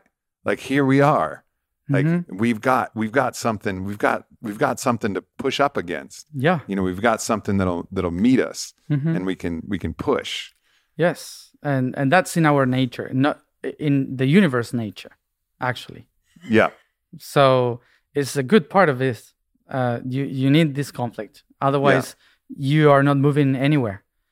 Uh, the problem is distortion. When you get distorted, uh, you start a conflict and fighting and, and hitting the other ones, and uh, because you have no clue why you have this conflict, which was a challenge for yourself to be to improve yourself. Right. So you start to believe that the other one is the enemy and these kind of things, or or the conflict. And uh, so if we balance the distortion and we start to understand how the system works, um, you start to find pleasure in the challenges and not suffering in the conflict.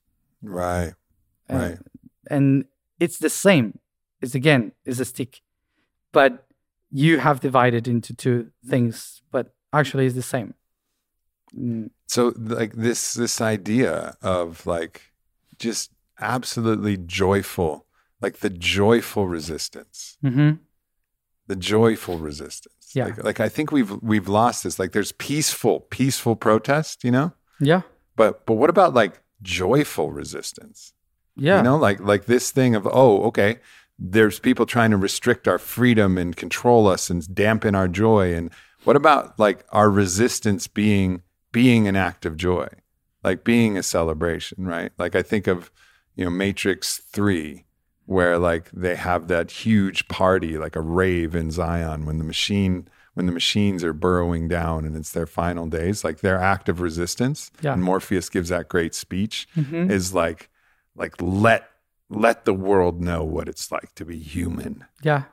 Mhm. you know like like live in this joyful resistance and and that to me like that to me feels like a rallying cry you know the other way it may be necessary and it, it may be something that we want to do but let's not forget like the greatest act of resistance is to be the opposite reality be the alternate reality be be in joyful loving community and Mhm. and stand also in that way and, and see that. It, it yeah that's why i that's why sorry but that's why i don't understand why vegans are so hungry all the time. Right. Because they are supposed to be love and they actually are fighting people and that's not how you bring people to love. And um um this is what i don't understand about um, how a philosophy that should bring you joy actually brings you more suffering than joy. And um and this applies for everything. But Mhm. um, I, I guess that um, I usually have said that, um, for example, veganism is something that we are going to, that our human uh, tradition, our human culture eventually will become vegan.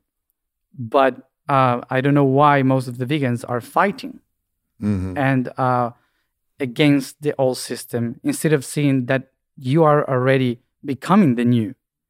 So you have to invite people through love, yeah not through fighting, right and um, show, showing the joy of it instead of uh, of making you be like the evil part of society, uh, because uh, with your light you're burning others. right, right. um, so um, with your light you're burning others Yes.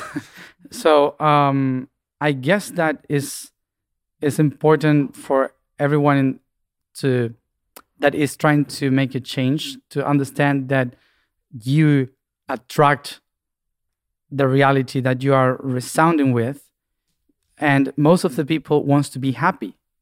So if you want for people to be happy and joyful the revolution that you are doing must be joyful and happy. Mhm. otherwise you're not attracting that. You're attracting the opposite. Uh, you don't um, uh, you, you don't make others loving beings by hating them that's not how it works Well, we've certainly been trying. you know, I want to give a shout out to uh, uh, we have a friend. Her name's Carly, and she's a vegan, and uh, she watches our cats when we go away, and she's one of the most loving beings that I've encountered, just full of love and laughter and light. And you go into her house when we go visit our cats, and there's just plants growing everywhere, thriving, like thriving in a way that's like, God, these plants are fucking happy. yes. Like everything in there is like, wow, Yeah. I just stepped into another world where humans and plants are in like perfect harmony together, you know?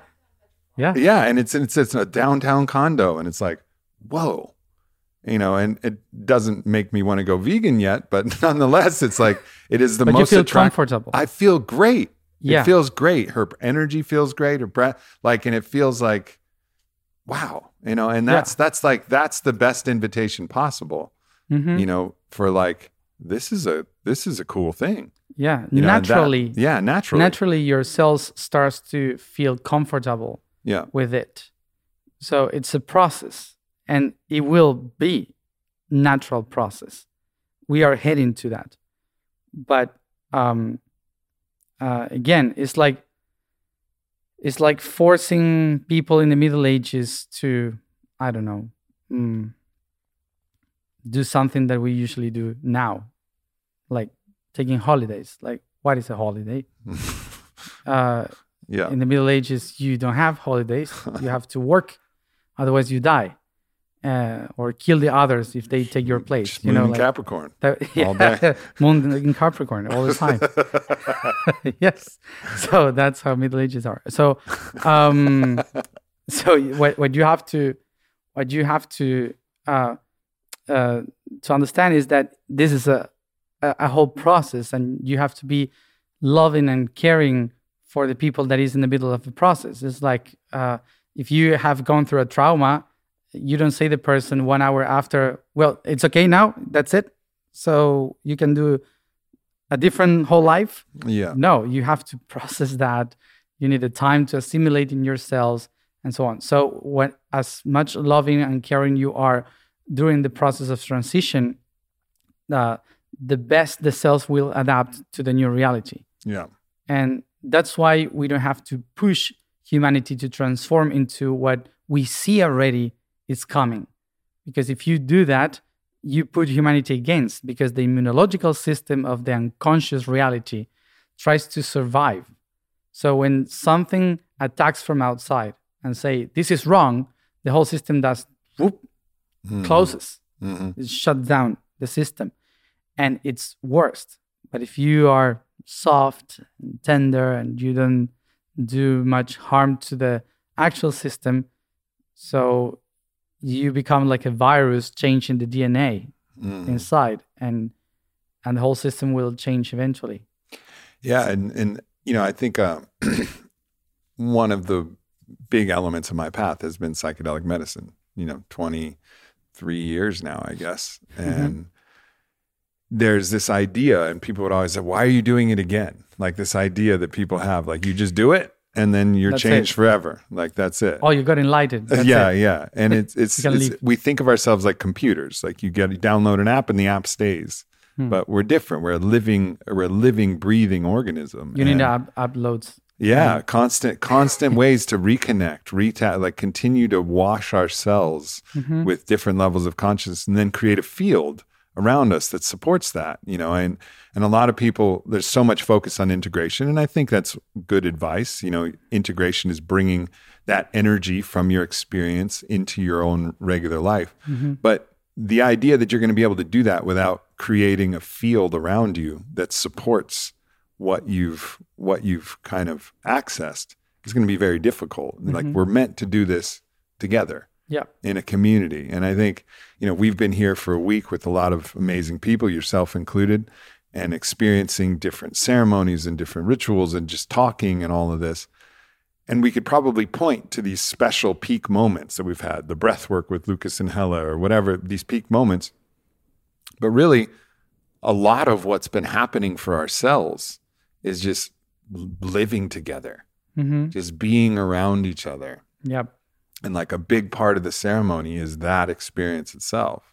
It's a big part of what we do at Fit for Service. It's just creating this this cohesive group of people who Mm-hmm. are open and accepting and loving and forgiving and and all of these different ways. I mean, of course, we're all people and we all have our own shadows and shit. I'm not saying everybody's perfect, but nonetheless, that's the spirit. That's the Yeah. spirit of of what's provided. And that's that in and of itself, more than the talks or more than the breathworks or the ecstatic dances or anything else, which are, of course, peak moments, but it's the container that can Yeah. hold the transition and, and accelerate it. Mhm. And that seems to be also another really key aspect to bringing about the place that we're, you know, desiring. Yeah, th- that's why you cannot expect for something to happen in the humanity in one day that changes everything because you need to hold that by being connected, by being there for one another. Uh, because, as I said, it's, it's a wave, and and in the next going down, we all are going to be there to hold each other, and uh, so if we expect for everything to stay still when we reach a point of aware of awareness, so that's not life, that's death. hmm So life Yeah, needs stillness is death. yeah. So you need the movement and as much people get together to hold to sustain the others when they go down, uh, the process starts to be more soft, more harmonious than if we all just say, "Oh, that was good. We all are connected, so bye," and that's it. So when a whole network of people acknowledge that we are all trying to to um, to keep ongoing this this harmony and not just uh, disconnected from one another because we thought we got it hmm um, as much more people, even if they don't understand, uh, can accompany each one in that process. So we will complete the harmony. Yeah. So the conflicts become challenges, and the and the good peaks of, of light or, or enlightenment becomes this awareness of the next step. Yeah. I I have a question about so there's a guy named Rupert Sheldrake, and he had this idea of the morphic resonance field or the morphogenic field. And it's Mhm. this idea that if some adaptation or some level of consciousness or beliefs or, or emotional acts or whatever, something or an, an idea is accessed by an individual, then there's also like almost like a record of it in the morphogenic field. And even if you don't contact another person directly, they now have access to that thing. Yeah. Is this is this you know an, a way that you look at the world as well? Like there's this thing like a morphogenic field or a collective where so even if let's say all of us here in this group, if we never talked to anybody or showed anybody, like somehow what we experienced this week would create a could create like a, a copy in some way into Yeah. the, into the morphic resonance field, and other other little groups and families would be able to kind of download and access that. Yeah, of course. That that's that's the whole point of network. That's the whole point of the matrix. To for everything that we do to be recorded and in service for the others because everything is connected and we are just projections from one another. Yeah.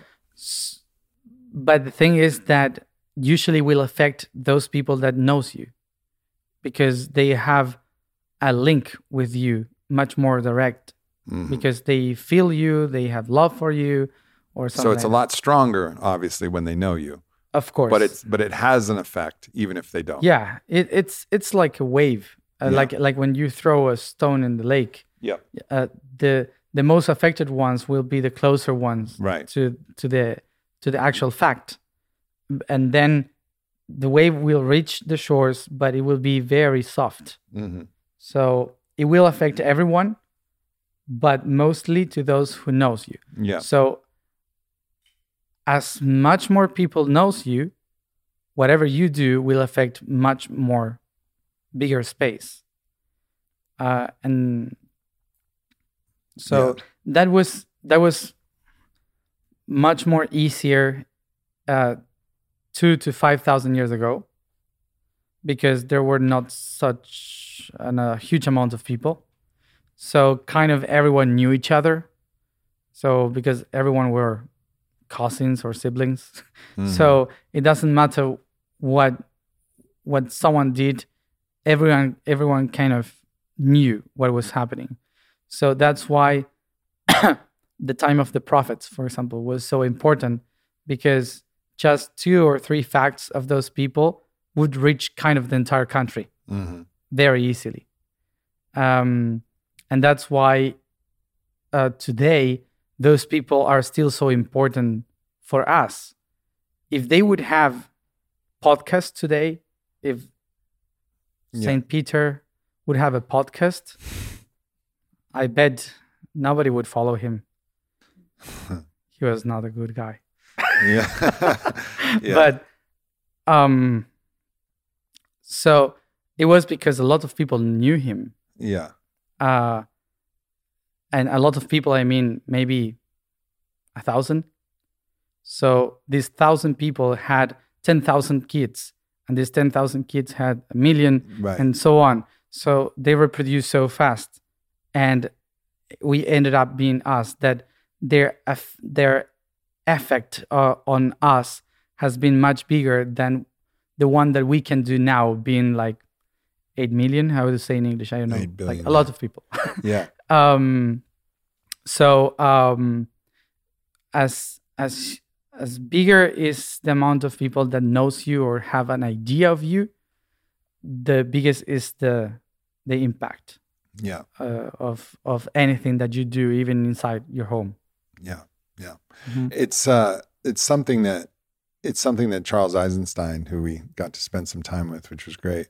Uh, something that he says is that, and it's in our video gathering of the tribe, that to recognize that each one of our acts has cosmic significance. And I think it's a really beautiful sentiment. And to understand that, you understand that, let's say just one time you do something like really kind of nobly heroic for Mhm. you for you or your partner or in some way you know and, and and maybe not even nobly heroic but just like something really kind or genuine or sweet or like caring for somebody. Somebody's sick and you go make them you know like make them actual soup. Yeah, you know, like with the bones and with the things and make them actual homemade soup instead of just going to soup peddler and bringing them some, but like really do something, you know, and then give that to them. And then, of course, the direct impact of that is felt by that person and by Yeah. that family. And so it creates the strong ripple from what Mhm. actually happened.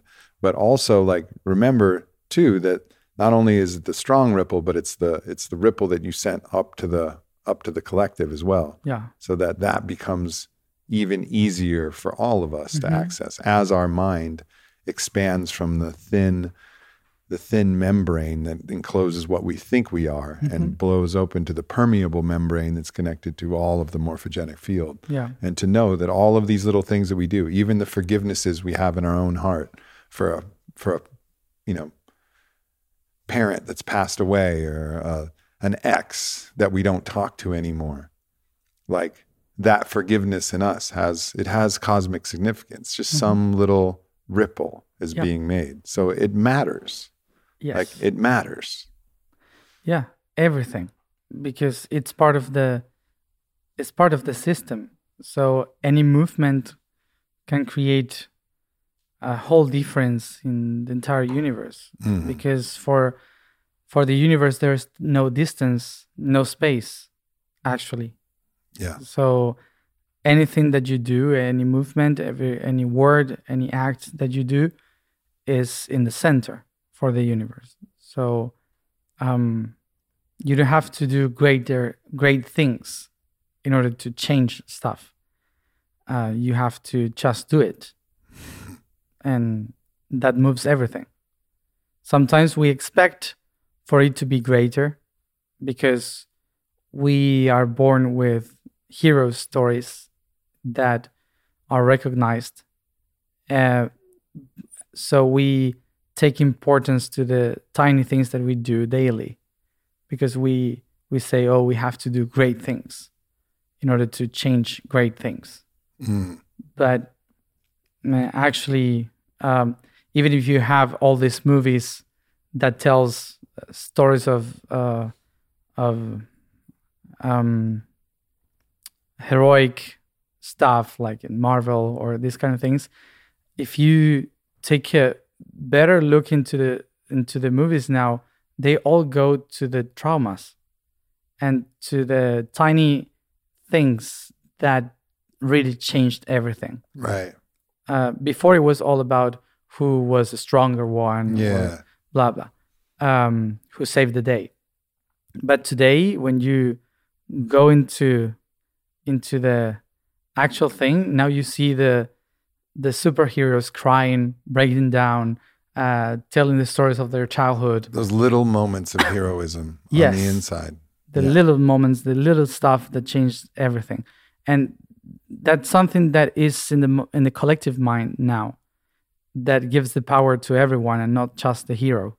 That's why also now we have so many movies of the evil ones, and now you start to love them because you say, "Oh, I now I understand the- you why see you are the evil." compassion and the little choices that were made. Exactly. Yeah. So, uh, so that's why every little thing that we do can become a great thing. And Yeah. and I think that the environment is trying to show us that today, and um, but we are still used to the old picture. Mm-mm.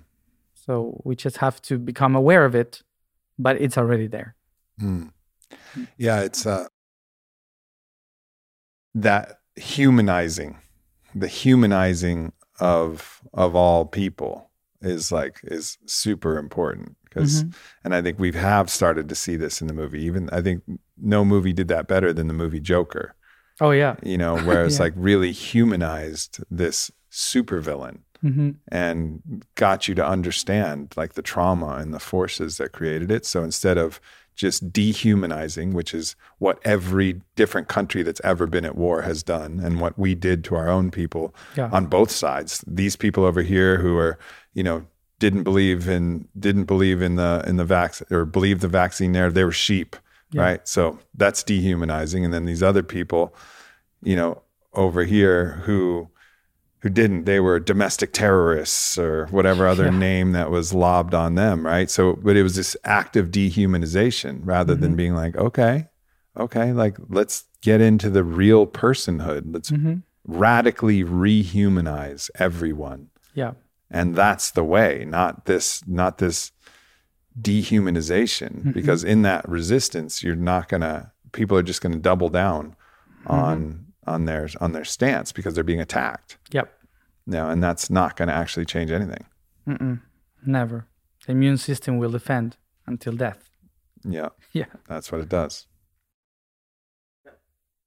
Matías, my brother, we're going to do another one of these, and I want to talk about some magic. I want to talk about some things that blow people's perceptions of what is possible in our Mhm. reality out of the out of the picture and maybe we'll talk about aliens or other things but I just want to say like I really deeply appreciate this conversation and all the conversations we've had because it puts into context you know because of your context and your history and having seen other systems make these same mistakes and make these follies and hmm and do these play all of these stories out you know now that history that history can be brought back through your wisdom embodied we didn't even tell a bunch of stories but No. the wisdom the wisdom that you carry comes from a remembering of yourself and the history hmm and the collective. And it just really gives a clear kind of path forward and an understanding of of how we can be a part of this next phase of the planet and our own evolution. So hmm thank you so much brother. I'm glad it's useful. Yeah. Otherwise, it's just schizophrenia. indeed. Indeed. Thank you so much everybody. I'll see you soon Thanks for tuning into this podcast with Matías DeStefano. I have two other episodes with him that I highly encourage you to check out. One is on the nine dimensional cosmology, which really revolutionized the way I think about the world. And of course, another more question and answer podcast where we talk about a host of different things from his unique purview, perhaps unique purview on this entire earth. So definitely check those out either on the YouTube channel or go back through the podcast wherever you listen and see what you think. I hope you enjoyed this and look forward to one more podcast coming out with Matías De Stefano in May.